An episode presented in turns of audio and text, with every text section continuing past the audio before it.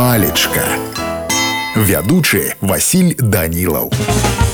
Прывітанне ўсім. Цябры сёння з вами дазнаемся што такое лёха. Першапачаткова можна падумаць што гэта імя мужчыны але ж гэта не зусім так. Слоўнік кажа што лёг ці лёха гэта склеп падзямелля палац пануры высокі не падступіцца к тым мурам а под палацам лёг глыбокі на страх нявольнікам рабам пісаў машара таксама слова лёг можа ўжывацца як падземны ход. Хлапчук шмыгнуў ад дарослага абаўдзіла ў лёг у кару под магазинам ды там і застаўся пісаў некалі караткі. Ну а мяне на сёння ўсё. Добрага вам настрою і нясумнага дня. Палечка